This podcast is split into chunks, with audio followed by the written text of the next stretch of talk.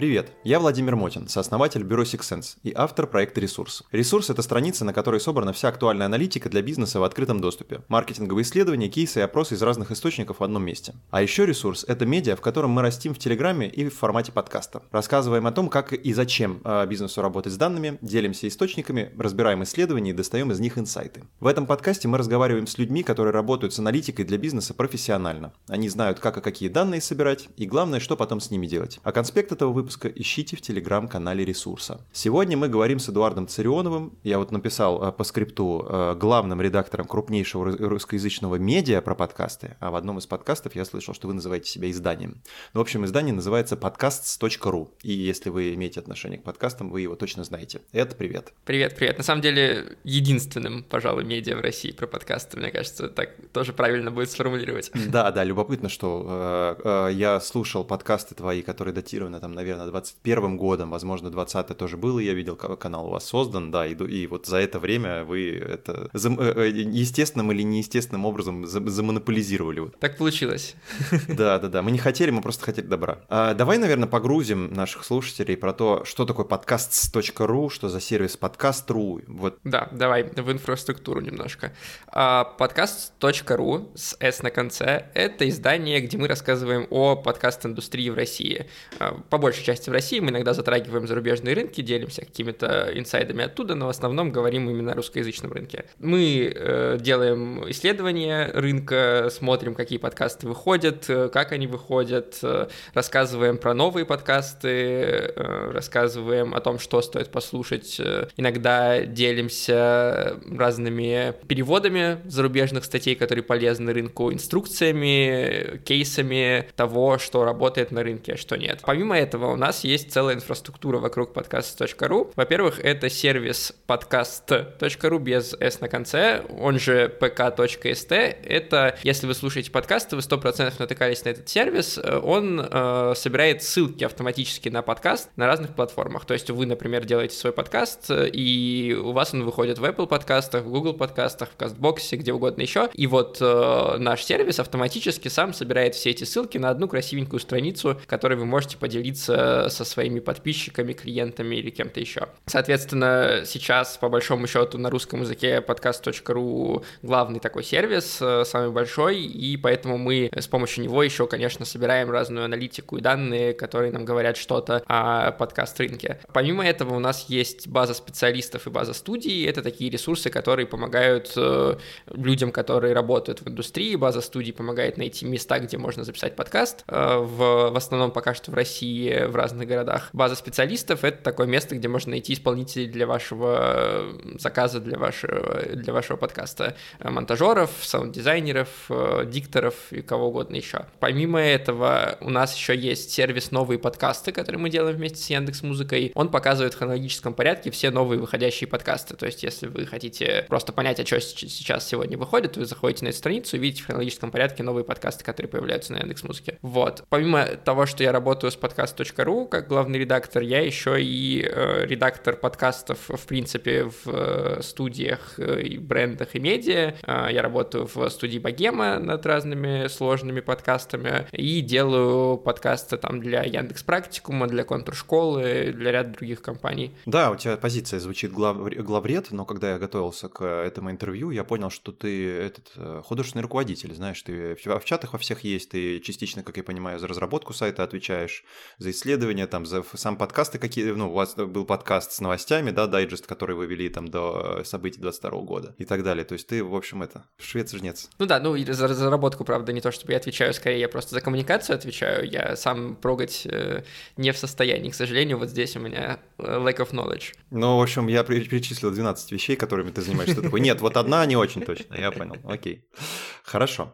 Да, кстати, я э, пока вот э, готовился, я обратил внимание, и Тельману, кстати, написал про то, что э, вас, я вам задонатил только вот недавно, и я с трудом нашел. Причем у вас есть это в описании канала, Telegram, это у вас где-то есть, а и самое главное, есть в медиаките, но нет просто в шапке, как это чаще всего бывает, что типа помогите. Вот, поэтому я, я даже не знаю, что там за это, но просто я думаю, что да, когда есть одно медиа, которое так толкает, и ты там, знаешь, голодно-голодно так смотришь на любые исследования, какие-то данные, которые ты такой, супер, что-то в подкастах появилось, поэтому прям круто, желаю удачи вам.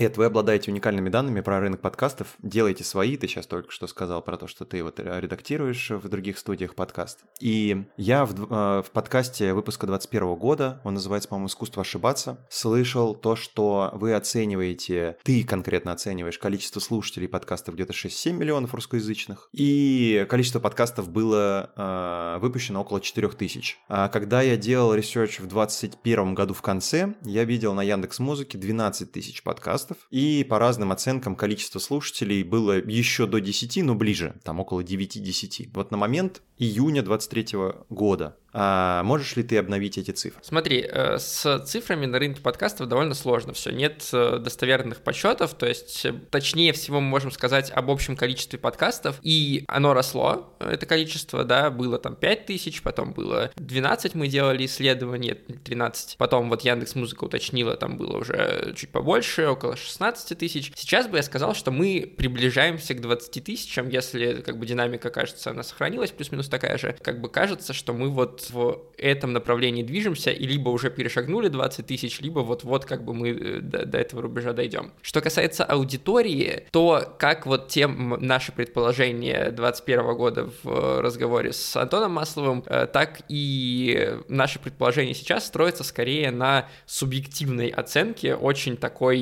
эфемерной. Нет никакого достоверного способа определить, сколько людей слушают подкасты на русском языке. Поэтому я люблю отвечать так. От, от миллиона до 10 миллионов.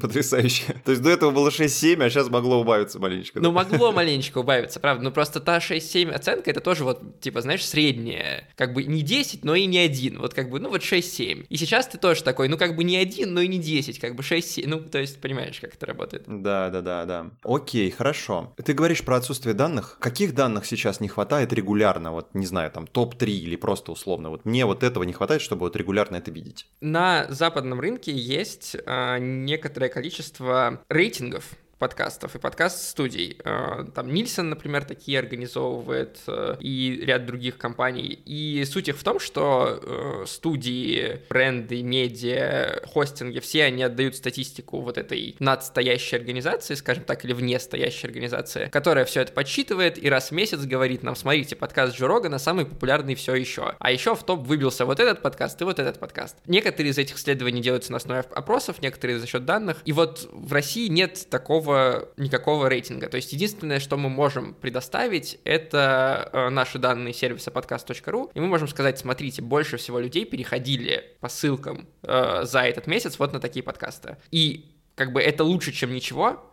но это все еще переходы, а не прослушивание. И в какой-то момент до событий 22 года у нас была такая амбициозная цель поговорить со всеми студиями и договориться, чтобы они давали нам информацию, и мы ее как бы не раскрывали цифры, а просто говорили, смотрите, вот этот подкаст слушали больше ну, всего. Типа вот рейтинг, да. Ну mm-hmm. да, да, да.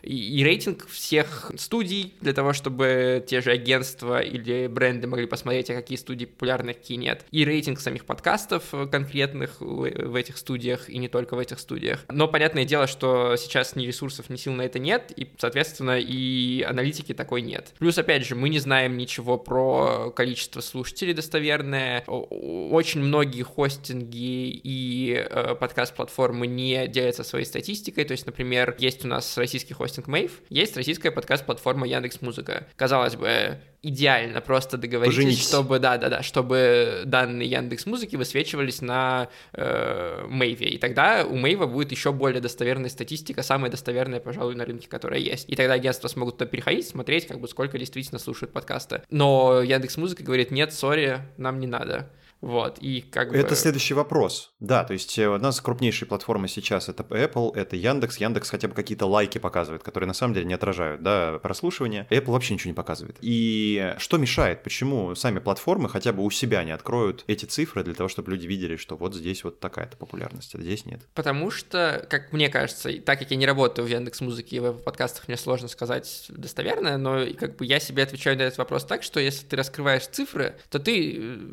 даешь понять, сколько действительно на Яндекс Музыке, например, слушают все это. Да, а как бы это сразу делает тебя более прозрачным, и ты не можешь завышать цены за рекламу, ты не можешь говорить э, э, даже там стейкхолдерам какие-то красивые данные о том, сколько у вас там прослушиваний, сколько у вас там аудитории, какой у них там ретеншн и так далее. Если ты все это прячешь под капот, то ты можешь потом как угодно с этими цифрами работать. Я не говорю, что они там врут или мухлюют, но просто как бы ты можешь выбрать ту цифру, которая выглядит красивее. Хорошо. Э, я тебе сейчас задам вопрос в продолжении всей этой красоты. Э, такой же, который я Лёше Ткачуку на подкасте, про, э, когда я его приглашал про рынок. Чего, по твоему мнению, не хватает нашему рынку подкастов для развития, кроме монетизации от площадок? Ты знаешь, одно время, как раз вот там в 2020-2021 году, я отвечал, что вот нам нужно каким-то образом привлечь больше слушателей, и тогда дальше все расцветет. И не хватает как бы количества объема слушателей просто. Сейчас мне кажется, э, это будет такой сложный ответ, но мне кажется, что нам не хватает финансового благополучия у людей. Не, не у слушателей подкастов, не у создателей подкастов, а вот в целом как бы у россиян. Как только в, в России качество жизни и в целом условия жизни вырастут, то и подкастам заживется лучше, потому что больше будет времени у людей на то, чтобы эти подкасты слушать, у них будет больше денег на то, чтобы покупать товары, которые в подкастах рекламируются, и весь рынок начнет подниматься. Как, блин, на самом деле любой рынок сейчас, и когда мы говорим о России. Э, вот. Поэтому единственного чего не хватает подкаст рынку, это вот этого, а дальше все начинает само э, за счет э, аудитории, за счет э, активных людей двигаться вперед. Когда у нас подкаст рынок рос, у нас запустился,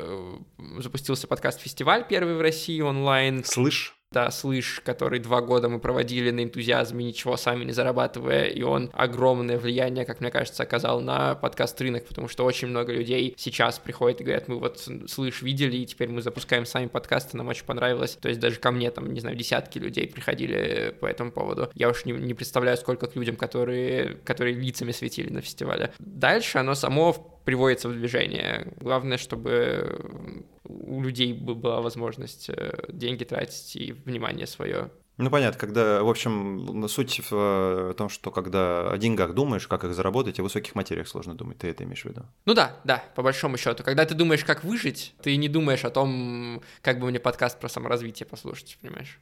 Скажи, пожалуйста, а вот есть ли, я понимаю, что рынок молодой, бла-бла-бла, объем небольшой, есть ли уже какие-то фишки, которые есть у нас, которых нет у других?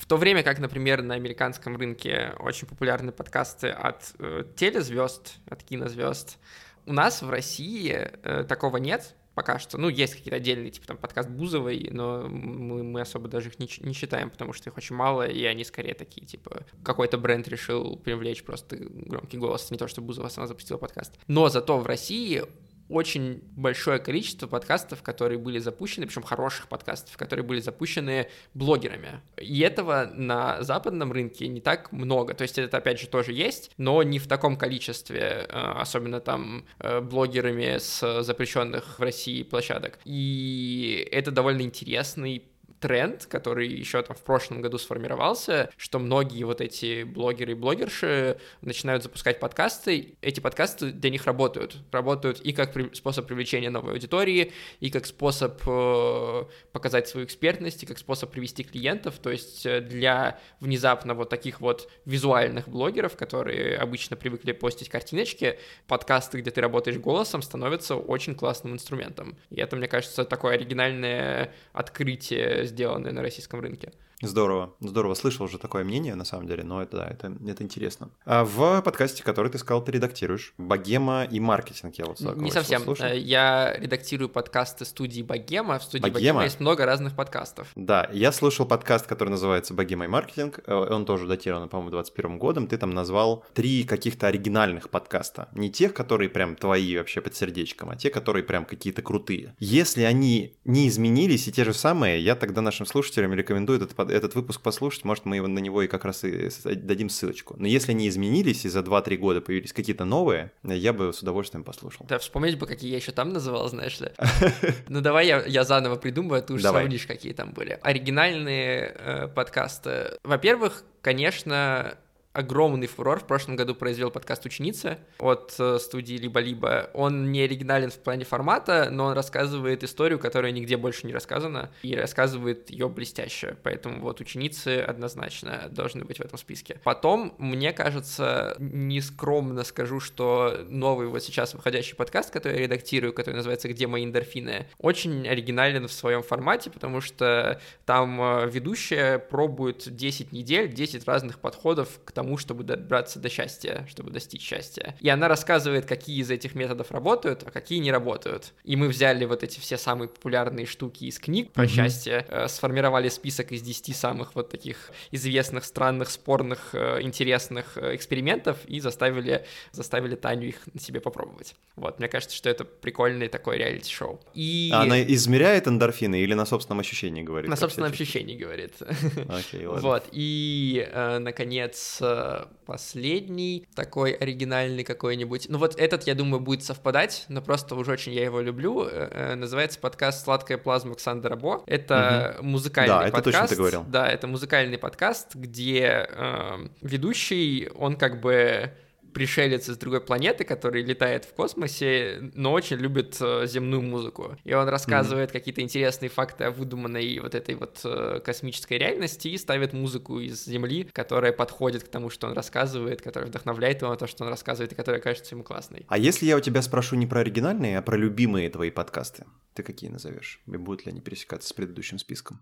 Сладкая плазма. Александра Бо будет пересекаться в любом случае, но тут надо понимать, что э, я человек с профдеформацией, который постоянно работает с подкастами, редактирует подкасты, поэтому для своего так удовольствия... в этом же есть фишка. Да, для своего удовольствия чаще всего я слушаю какие-то разговорные подкасты, где есть мои знакомые, которых мне приятно слушать. Э, это подкаст «Норм» с Дашей Черкудиновой и Настей Круганской, где они обсуждают изменения в обществе. Это подкаст «Хоб», Хоба, где ребята собираются и обсуждают всякие технические и медиа новости, э, и, в принципе, свою жизнь. Э, то есть обычно для своего удовольствия я слушаю что-то такое. Там подкаст mm-hmm. не занесли, где ребята шутят и обсуждают игры. Ну, то есть такое, где люди просто разговаривают. И из-за того, что я как бы знаю этих людей, мне интересно послушать, что они думают. Для меня это скорее такое, типа, вместо встречи с ними и обсуждения, я могу просто послушать, что они думают. Вот, поэтому любимый вот этот список. Круто, спасибо большое. Еще один вопрос. Я в сети есть уже много всяких тудушников технических, как записывать подкаст. Да, я видел это на Тильде, ребята, какие-то агентства на VC статьи такие достаточно подробные и крутые выпускают. При этом, что касается креатива, рекомендаций меньше, и, так скажем, не только креатива, но и в целом идеи, концепта того, почему,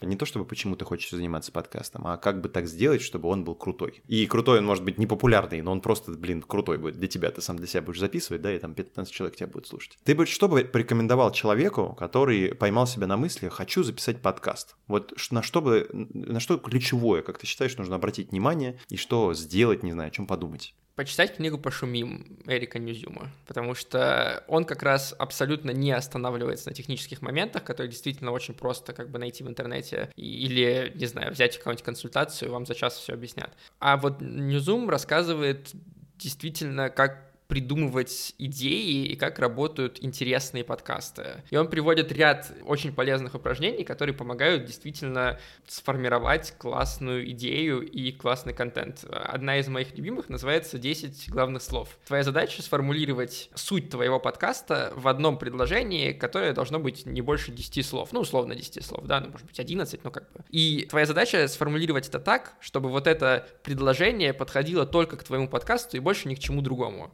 То есть, например, чувак обсуждает смешные видео из интернета на фоне э, леопардового ковра. И ты сразу понимаешь, что это там плюс 100-500. Тебе не нужно как бы усилия какие-то прикладывать. Описание твоего подкаста должно быть ровно таким же, чтобы ты его в одно предложение сказал, и это стало абсолютно сразу понятно, что там будет э, постороннему человеку. И когда ты формулируешь такую фразу, ты потом прикладываешь ее на протяжении всего создания твоего подкаста к нему и понимаешь, э, этот выпуск подходит тебе или не подходит. Ты с этой формулой понимаешь, э, кому тебе идти за рекламой, а кому не идти, кто подходит э, к ней, а кто нет. С этой формулой ты можешь там найти себе клиентов и так далее. Ну, то есть а, она универсальная, потому что она описывает конкретно твой продукт. Здорово. И, и если ты формулируешь плохо эту фразу, то у тебя получается, например, подкаст о научном и около научном, и не только, где мы болтаем на кухне. Непонятно, кому ты должен это идти, что это значит, что там будет. То есть вот, э, вот эта формула помогает сконцентрироваться. Здорово, я на самом деле что-то подобное слышал, но только не в подкастах, а в бизнес-идеях. Причем я не помню, кто это писал, то ли Ицхака Дизис, то ли какой-нибудь Баффет, там что-то вот такое. Но суть в том, что э, если вы не можете объяснить бизнес-идею ребенку, то лучше, лучше этим не заниматься, потому что, возможно, вы сами не понимаете, что вы будете делать. Вот, вот да, да, ровно то же самое. Окей, хорошо, да. Я думаю, ссылочку на книжку мы э, дадим в постик, и еще обращаю внимание на то, что на ресурсе собраны, вот как это сказать, к счастью для ресурса и к несчастью для рынка исследований по подкастам достаточно мало, и они у нас практически все собраны на русском языке на ресурсе, поэтому я думаю, что мы их тоже приложим, когда у нас этот выпуск выйдет. Окей. Расскажи, пожалуйста, были ли у тебя какие-то курьезные случаи, связанные с данными по подкастам на работе, по подкастам, в редактуре, в записи, все, что хочешь. Смотри, я могу рассказать несколько историй, э, Давай. они курьезные по-разному. Одна из моих любимых историй, связанных с данными, с подкастами в целом, которая произошла в конце самым, по-моему, 2020 года, если я не путаю ничего, эта история связана с человеком по имени Молчанов, по фамилии Молчанов, а когда мы обнаружили внезапно, что один человек рассказывает о миллионных, миллиардных прослушиваниях своего подкаста, и мы сперва посмеялись все, и такие, ну и ладно, ну просто человек э, странные истории рассказывает, ну mm-hmm. с кем не бывает. А потом мы обнаружили, что помимо того, что он рассказывает эти истории, он еще и бесплатно нанимает людей, ну, то есть э, на волонтерскую работу, которые за него записывают подкасты, думая, что они получают из-за этого миллионы прослушиваний. Это гениально. И мы такие, ну вот это уже как бы не очень как-то. И мы провели большое целое исследование в подкаст.ру, чтобы как бы вывести человека на чистую воду, исследовали открытые данные этого подкаста, исследовали там топы, исследовали, где у него была реклама, была ли она вообще. Ну, короче, вот прям большой-большой э, материал написали. И в итоге не очень понятно, то ли он как бы сам оказался оказался в заблуждении, потому что там был еще один человек, который как бы ему рассказывал про все эти потрясающие цифры, как продюсер. Либо он просто на продюсера вину слил в итоге ответственность. Но, э, да, это была такая большая хайповая история, которая даже, по-моему, там в рассылке VC попала э, в самый популярный текст, и вот это все, когда внезапно оказалось, что вот такой вот э, мошенник есть на российском рынке. Это было... Fake it until you make it. Да, это было очень внезапно и забавно, что на таком маленьком узком рынке, где все друг друга знают, можно пытаться вот так вот э, себя раскрутить. Это такая более веселая, курьезная история, а есть еще, она менее веселая, более серьезная, но все еще довольно любопытная. После того, как с прошлого года, да, э, некоторые платформы и некоторые медиа уходят с YouTube и с других со- социальных сетей, они часто идут в том числе в подкасты. И мы э, в начале этого года обнаружили внезапно, что помимо той аудитории подкастов, которую мы знаем, которой мы привыкли, которая слушает оппозиционные подкасты, которая слушает какие-то э, вещи про про новую этику и так далее, ну вот это прогрессивная, скажем так, часть аудитории, оказывается, что у подкастов есть еще и очень консервативная часть аудитории, которая просто слушает подкасты не в подкаст-платформах, как мы привыкли, а, например, на сайте «Комсомольской правды» или на сайте какого-то еще такого спикера. И этой аудитории очень много. Ее, ну, как бы значительное количество. И это значительное количество мы раньше никогда не учитывали, потому что мы просто не знали, что она есть. И когда та же «Комсомольская правда», например, начала использовать э, ссылки на подкаст.ру, внезапно их подкасты стали выходить в топы прослушиваний, ну, переходов, да, за месяц просто бить чаты, причем, э, как бы, ладно бы они выходили на первое место просто сопоставимыми цифрами, они выходят на первое место с отрывом, с таким прям глобальным отрывом, и это абсолютный шок и абсолютно внезапные какие-то вещи и открытия, которые происходят. Никто с этой аудиторией не работал специально, никто на нее не, не делал никогда ставку, окажется, что зря, окажется, что на самом деле всем бы этим людям объяснить, что такое подкаст-платформа и как им выбирать подкасты, количество слушателей вот в этот момент уже может перевалить за 10 миллионов. Да, на самом деле я тут вот задумался, пока ты говоришь, и первое, что мне в голову пришло, это то, что мне очень не... конкретно мне, как Владимиру Мотину, а не как э, там ведущему этого подкаста, подкаста очень не хватает какой-то центристской прослойки информации, а, потому что, естественно, в этой ситуации там очень поляризуются мнения, мне не хватает как раз вот этого, так скажем, безэмоционального подхода, да, к фактам, либо эмоционального подхода, который не задействует, не знаю, ненависть там, еще что-то такое. А второе, да, это действительно, это на самом деле довольно любопытно, что эта аудитория не была охвачена, но я предполагаю, почему она не была охвачена. Я предполагаю, что, так скажем, кто э, первый встал, того и тапки будут, вот, потому что с этой аудиторией можно работать, она может совершенно по-другому потреблять медиа, и как показывают исследования, Brand Pulse а, всяких, не знаю, там, хоть от Mediascope ов до, там, не знаю, там, измерения трафика и LiveDune ов, она просто по-другому потребляет. Вот я вспоминаю случай, когда лет пять назад я спросил у мамы, как она заходит в интернет, и она говорит, я захожу на Mail.ru, в поисковой строке я вбиваю «Однокла», нажимаю Enter, открывается первая ссылка, я кликаю на «Одноклассники», сын, я, я в интернете. Я в интернете. Да, и поэтому как бы вот этот CGM, если изучить и, так скажем, правильно его, так скажем, подавать, да, та же аудитория, она, мне кажется, к аудиоконтенту более лояльно относится, да, и подобное, так что да. Да, они привыкли Это... к радио и к всему остальному, то есть для них абсолютно нет никакой новинки в том, чтобы слушать подкасты, то есть у меня, например, у моей девушки бабушка, э, она вообще, что такое подкаст, ей как бы 80 с лишним лет, что mm-hmm. это вообще я не знаю, но э, когда я начал работать с подкастами, моя девушка вынуждена была объяснять, чем я занимаюсь, и она в машине, пока они ездили там на выставку на какую-нибудь или куда-нибудь э, на отдых, она ставила бабушке подкасты, которые бабушке должны были понравиться. И внезапно мы обнаружили, что ее бабушка в полном восторге, например, от подкаста э, «Витю видел» э, от Гусь-Гуся, где рассказывают про птицы, про бёрдвотчинг. И она переслушала, она потом узнала у моей девушки, как включать самой из компьютера э, Витю видел, и она переслушала все выпуски по несколько раз, и, ну, ну вот, человек да, как да, бы втянулся, да, да, понимаешь? И то есть должен быть какой-то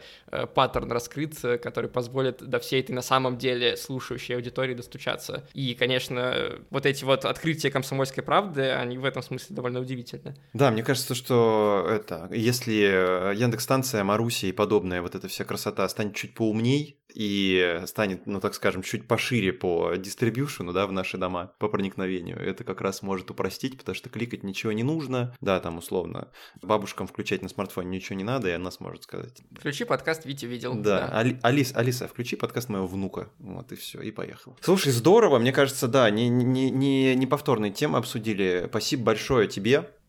Спасибо, что позвал. А, всем слушателям, а, пользуйтесь ресурсом, если ищете аналитику. Репостите этот выпуск, потому что подкастам не хватает этих данных. Мы по крупицам просто ходим, их собираем, любим, лелеем. Сделайте так, чтобы их было больше. И удачи и добра. До следующего выпуска. Спасибо.